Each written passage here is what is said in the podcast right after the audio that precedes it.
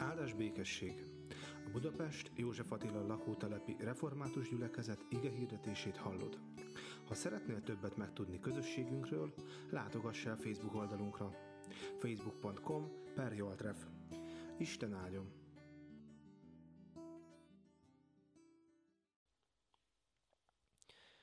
Csak Istennél csendesül el lelkem, tőle kapok segítséget. Csak ő az én kősziklám és szabadítóm, erős váram, nem ingadozom sokáig. Meddig támadtok egyetlen emberre? Miért akarjátok minnyájan megölni? Olyan, mint a düledező fal és a bedölt kerítés. Csak azon tanácskoznak, hogyan taszítsák le a magasból, hazugságban telik kedvük, szájukkal áldanak, szívükben átkoznak. Csak ő az én kősziklám és szabadítóm, erős váram, nem ingadozom. Istennél van segítségem és dicsőségem, erős sziklám és oltalmam az Isten. Bízzatok benne mindenkorti népek, öntsétek ki előtte szíveteket. Isten a mi oltalmunk. Csak pára az emberek élete hazug látszat a halandóké. Ha mérlegre kerülnek, a páránál is könnyebb mindegyik. Ne bízzatok zsarolt javakban, rablott holmival ne kérkedjetek. Ha gyarapszik is vagyonotok, ne bizakodjatok el. Szólott egyszer az Isten, és ezt a két dolgot értettem meg. Istennél van az erő, nálad van, Uram, a szeretet. Te megfizetsz mindenkinek tettei szerint. Isten tegye áldottá az ő igéjét, hogy az bennünk gyökeret verjen, növekedjen és gyümölcsöt teremjen. Ámen. Egy zajos világban élünk.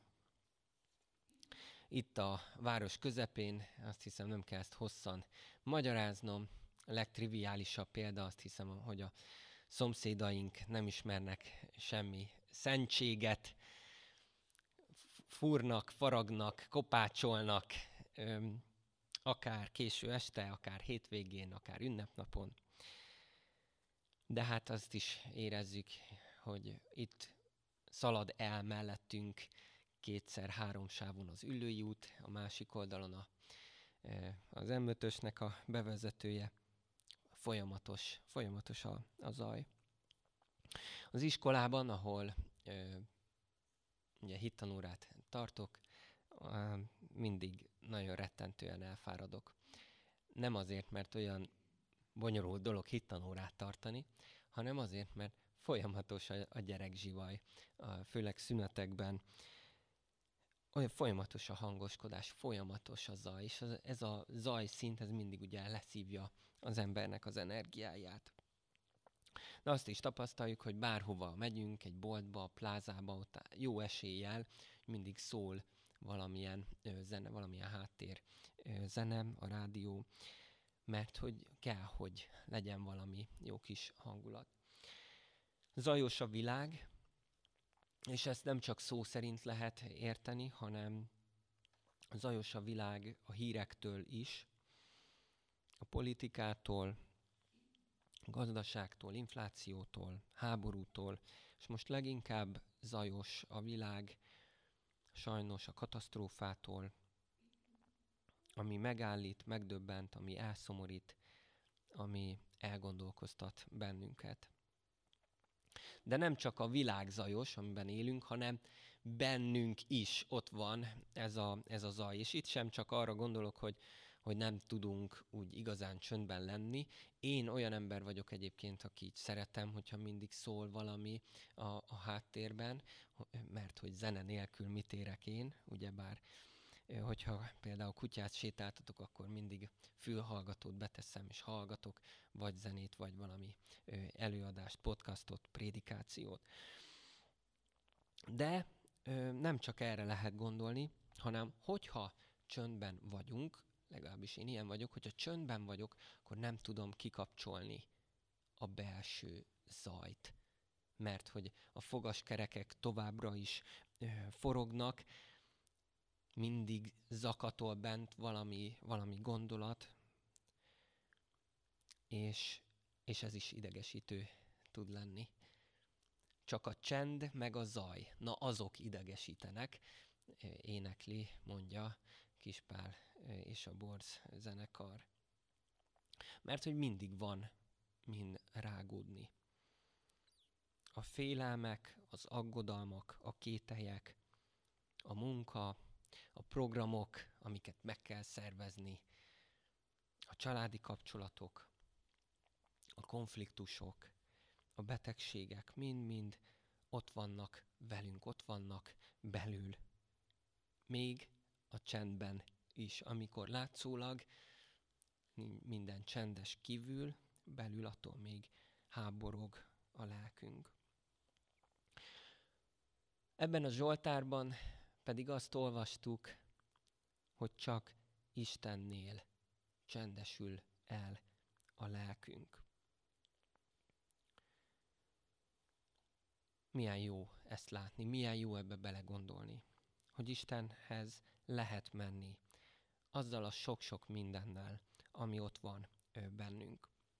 Voltam már olyan dicsőítésen, ahol azt mondták nagy lelkesen a színpadon lévők, hogy minden gondunkat, minden aggodalmunkat, minden problémánkat hagyjuk a küszöbön, és most arra az egy órára, amikor ott vagyunk együtt és dicsőítjük Istent, akkor zárjunk ki minden ilyen problémát, és vegyünk részt, mint a, mint a mennyországban az angyali karral, és dicsőítsük Istent, felejtsük el azt, hogy, hogy, hogy mi, mi van itt a, itt a Földön. És értem ezt, jó néha tényleg mindenről megfeledkezve az Istent magasztalni, de közben olyan furcsa, hogy nem tudunk egyszerűen megszabadulni ezektől a félelmektől, a gondolatoktól, és nem is biztos, hogy kell. A Zsoltárokban legalábbis, ebben a Zsoltárban is ezt látjuk, hogy mindennel lehet menni az Istenhez.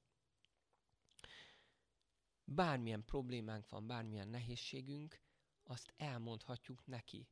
És úgy is dicsőíthetjük az Istent, sőt, akkor dicsőítjük igazán, hogyha azokkal együtt megyünk az Isten elé, amik ott vannak bennünk, amik nyomasztanak minket. És ha már így szemünk előtt megjelent ez a dicsőítő alkalom, az éneklés, akkor azért azt is nagyon jó tudni, hogy ez a Zsoltár ez valóban énekelt Zsoltár, minden Zsoltár talán hangszerre íródott, egy dal volt eredetileg, és ebben is úgy megfigyelhető egy klasszikus dalnak, egy mai modern dalnak is a felépítése. Mint hogyha három verszakot látnánk, mindegyik között egyébként ott van ez a kis szó, hogy szela, tudósok, biblia ismerői vitatkoznak azon, hogy pontosan mit is jelent ezt, nem lehet tudni egészen biztosan. Talán valami zenei közjátékot jelent, egy instrumentális rész, amikor az ének megszűnik, és csak a, csak a hangszerek szólnak, és ezek elválasztják egymástól a kis egységeket a három verszakban, az elsőben ugye Zsoltáros kifakad az ő gyűlölői ellen, az ellenségei ellen. És hát úgy e, erre a szóra, hogy ellenség azért úgy, úgy egy kicsit úgy megállunk, erős kifejezés ez igaz, hiszen hát nekünk nincsenek ellenségeink, vagy legalábbis Jézus azt mondta, azt tanította, hogy még szeressük még az ellenségeinket is. Szóval, hogyha mi mindenkit szeretünk, akkor hát azok már nem is ellenségek de bizonyára vannak nekünk is olyan emberek az életünkben, akik kevésbé szimpatikusak, vagy olyanok, akikről azt feltételezzük, vagy akik éreztetik is velünk, hogy, hogy gyűlölnek bennünket, hogy nem szeretnek bennünket, hogy keresztbe akarnak tenni nekünk, hogy vetély társaink. Emlékszem, hogy focipályán hangzott el egyszer egy gyerek szájából, hogy vigyázz, ott jön az ellenség. És akkor mondtam, hogy nem ellenség, ellenfél van, hát itt baráti társaság focizik együtt, nem ellenségek vagyunk. Dávidnak az életében viszont tudjuk jól, hogy voltak bizony ellenségei, akik az életére törtek, akik akik üldözték őt, akik a halálát kívánták, sőt akarták. És Dávid velük kapcsolatban is az Istennél keres védelmet. Azt mondja, hogy Isten az én kősziklám és szabadítom, erős váram, aki megvéd engem, akihez menekülhetek. Aztán ott van a második verszak, itt már nem a, az ellenségről beszél, nem saját magáról, a saját maga problémájáról, hanem az ő népét, az övéit bíztatja.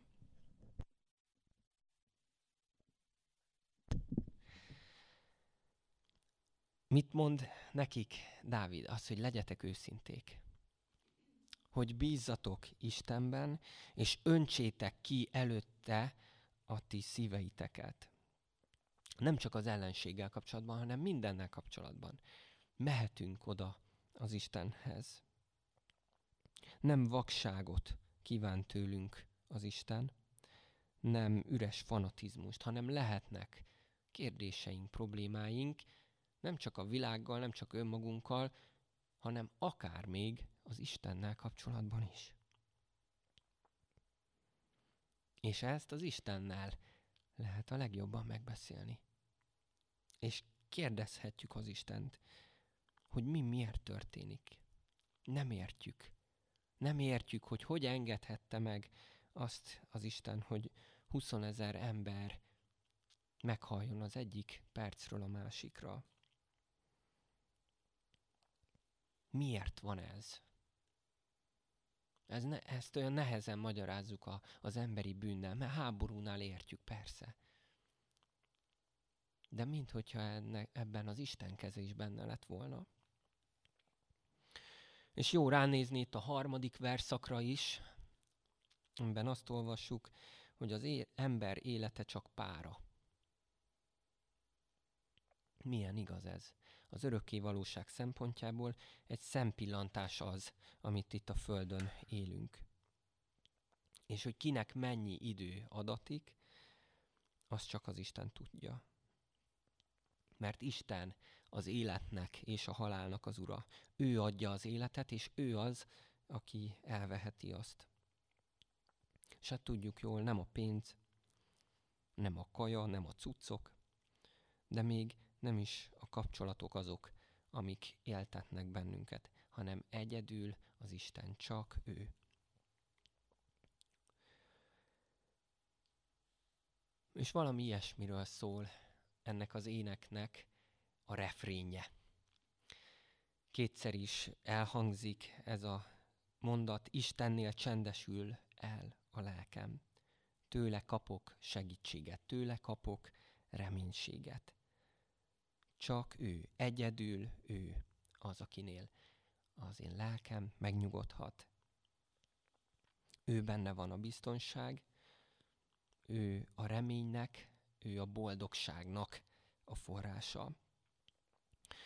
És jó ezt kimondani, jó ebbe belegondolni, mert hogyha ezt kimondjuk, hogyha ebbe belegondolunk, akkor talán könnyebben elfordulunk a, a mi kis bálványainktól. A bálványok azok lehetnek akár ugye jó dolgok is az életünkben, amiket, amiket szeretünk, amiket sokszor Istentől kapjuk, de amik Istennek nem elég jók. Ahhoz, hogy azokat bálványozzuk, ahhoz, hogy rájuk építsük, alapozzuk az életünket, ahhoz nem elég jók. Ajándék, nem Isten. És itt mindenki gondoljon arra, amire éppen gondol.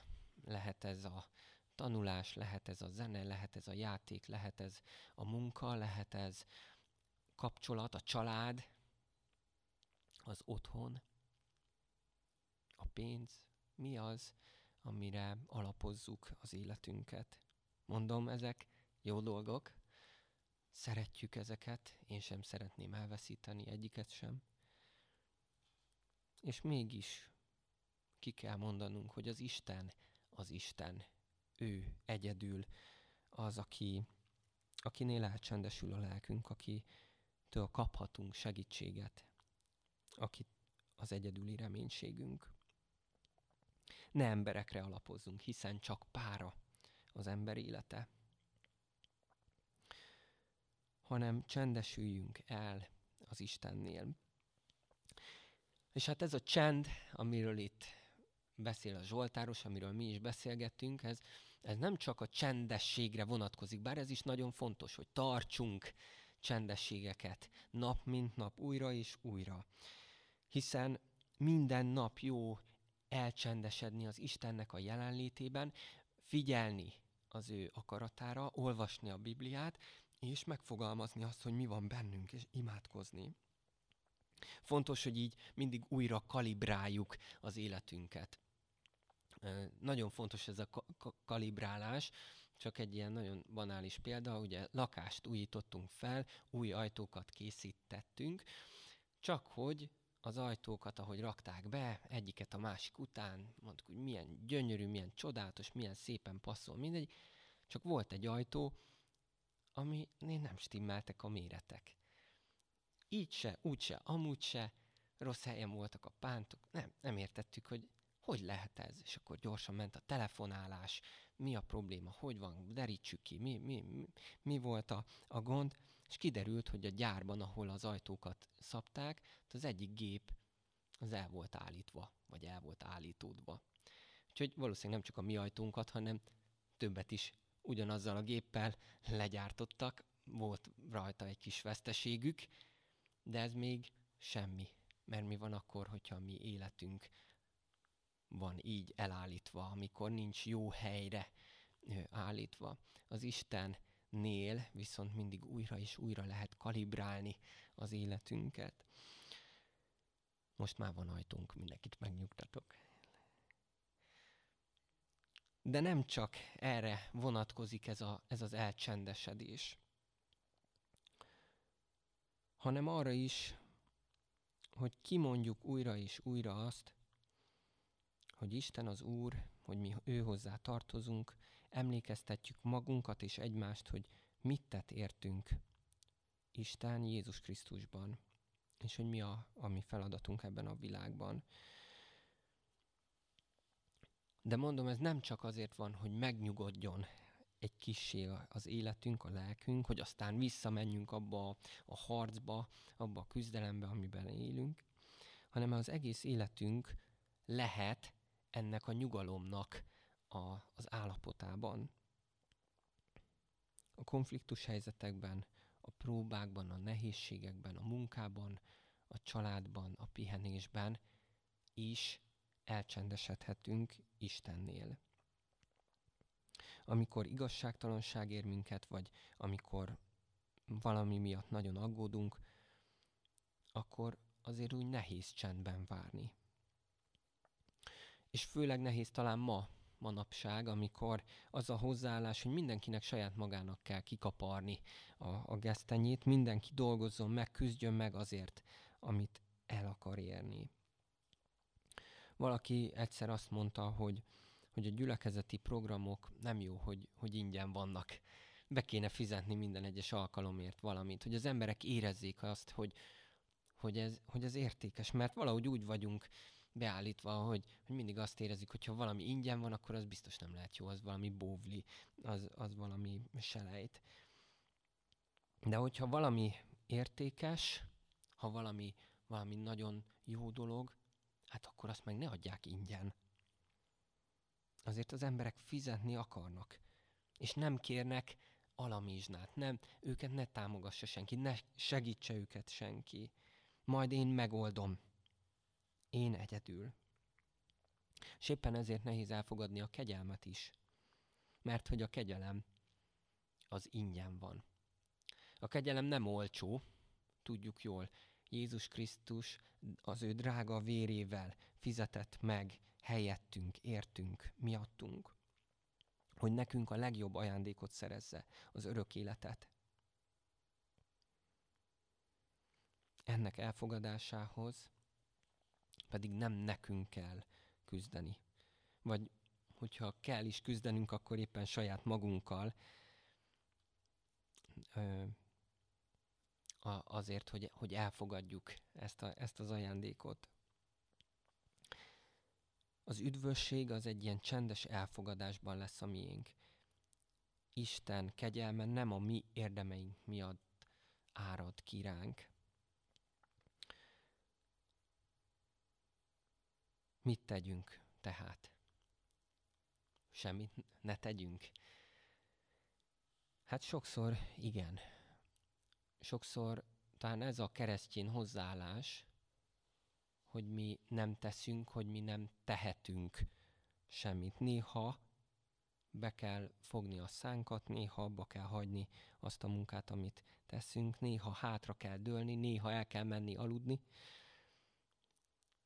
De ez, felt, ez egyáltalán nem jelenti azt, hogy, hogy, hogy naplopásra vagy, vagy lustaságra ö, buzdítana bennünket az ige, hanem arra, hogy, hogy Istenre nézzünk, és tőle várjuk, kérjük a segítséget.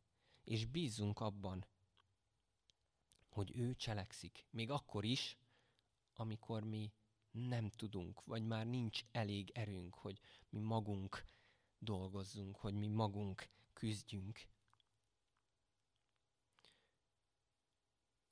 És Isten adjon bölcsességet, hogy mindig el tudjuk dönteni, hogy mi az, amiért meg kell küzdenünk, amiért meg tudunk küzdeni, és mi az, amit át kell adnunk éppen neki, vagy éppen másnak.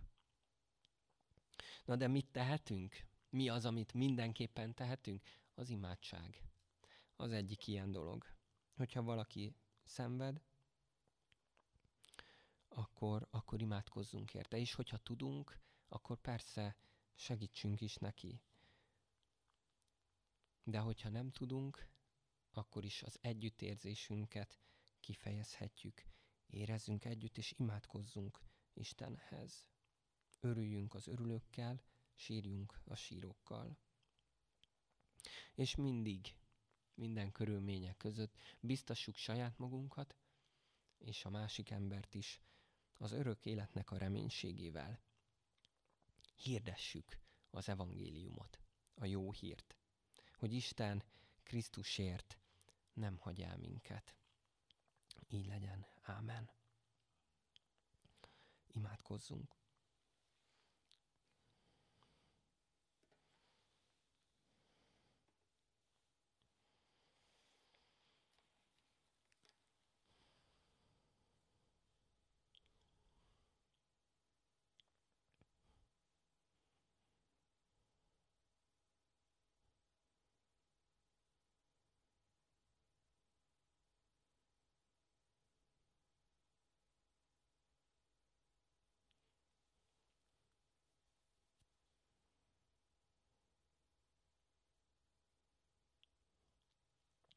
Urunk Istenünk, mindenható mennyei atyánk, valóban csak pára az embernek az élete.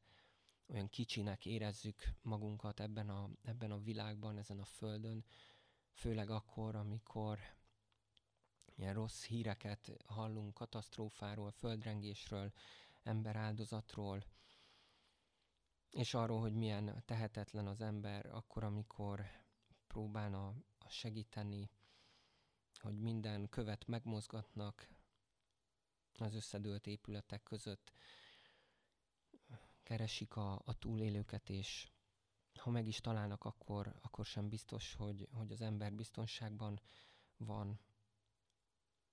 Szörnyű tragédia az, ami, ami történt, és nem értjük, tehetetlenül állunk meg előtte, és mi, akik keresztjének vagyunk, akik hozzá tartozunk, akik bízunk benned, még bennünk is kételyek támadnak, hogy vajon mi volt ezzel a te terved, vagy miért engedted ezt meg, hogy ez megtörténjen. De Urunk, köszönjük, hogy, hogy jöhetünk ezzel a sok kételjel, kérdéssel, és noha háborog a lelkünk, de amikor ezt kimondjuk neked, kimondjuk előtted, akkor te vagy az, aki megnyugtatsz bennünket. És így kérünk nem csak magunkért, hiszen tőlünk távol történt ez a tragédia, de azokért is, akik, akik ott vannak most is, akik akik reménykednek, akik, akik gyászolnak, akik megsérültek.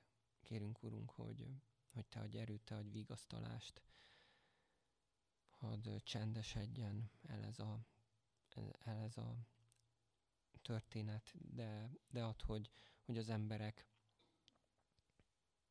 feltegyenek jó kérdéseket, és hogy a kérdésekkel hozzád találjanak.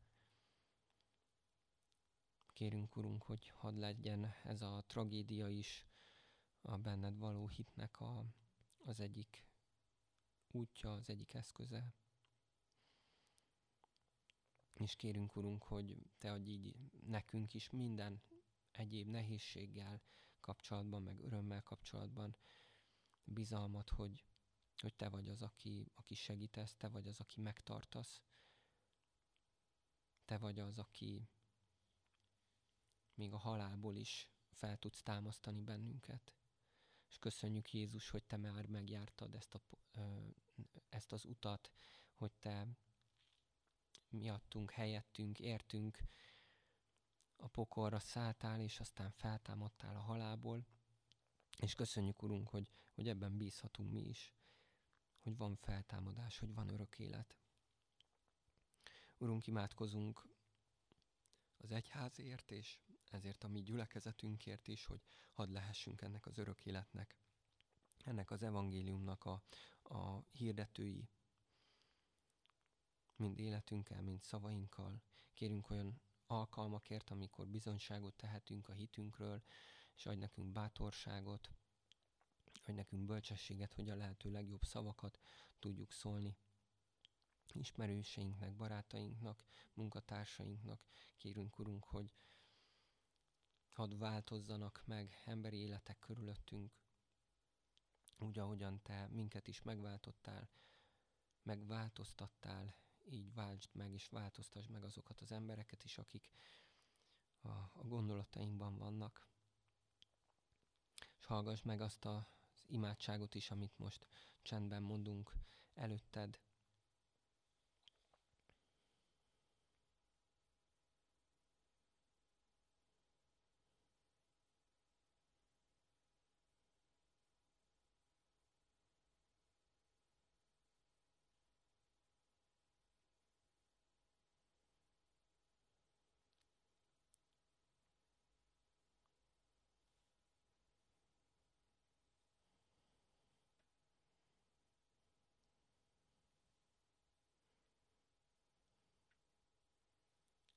Ti azért így imádkozzatok. Mi, atyánk, aki a mennyekben vagy, szenteltessék meg a te neved. Jöjjön el a te országod, legyen meg a te akaratod, amint a mennyben, úgy a földön is. Minden napi kenyerünket add meg nékünk ma, és bocsásd meg védkeinket, miképpen mi is megbocsátunk az ellenünk védkezőknek. És ne vigy minket kísértésbe, de szabadíts meg a gonosztól, mert tied az ország, a hatalom és a dicsőség mindörökké. Amen.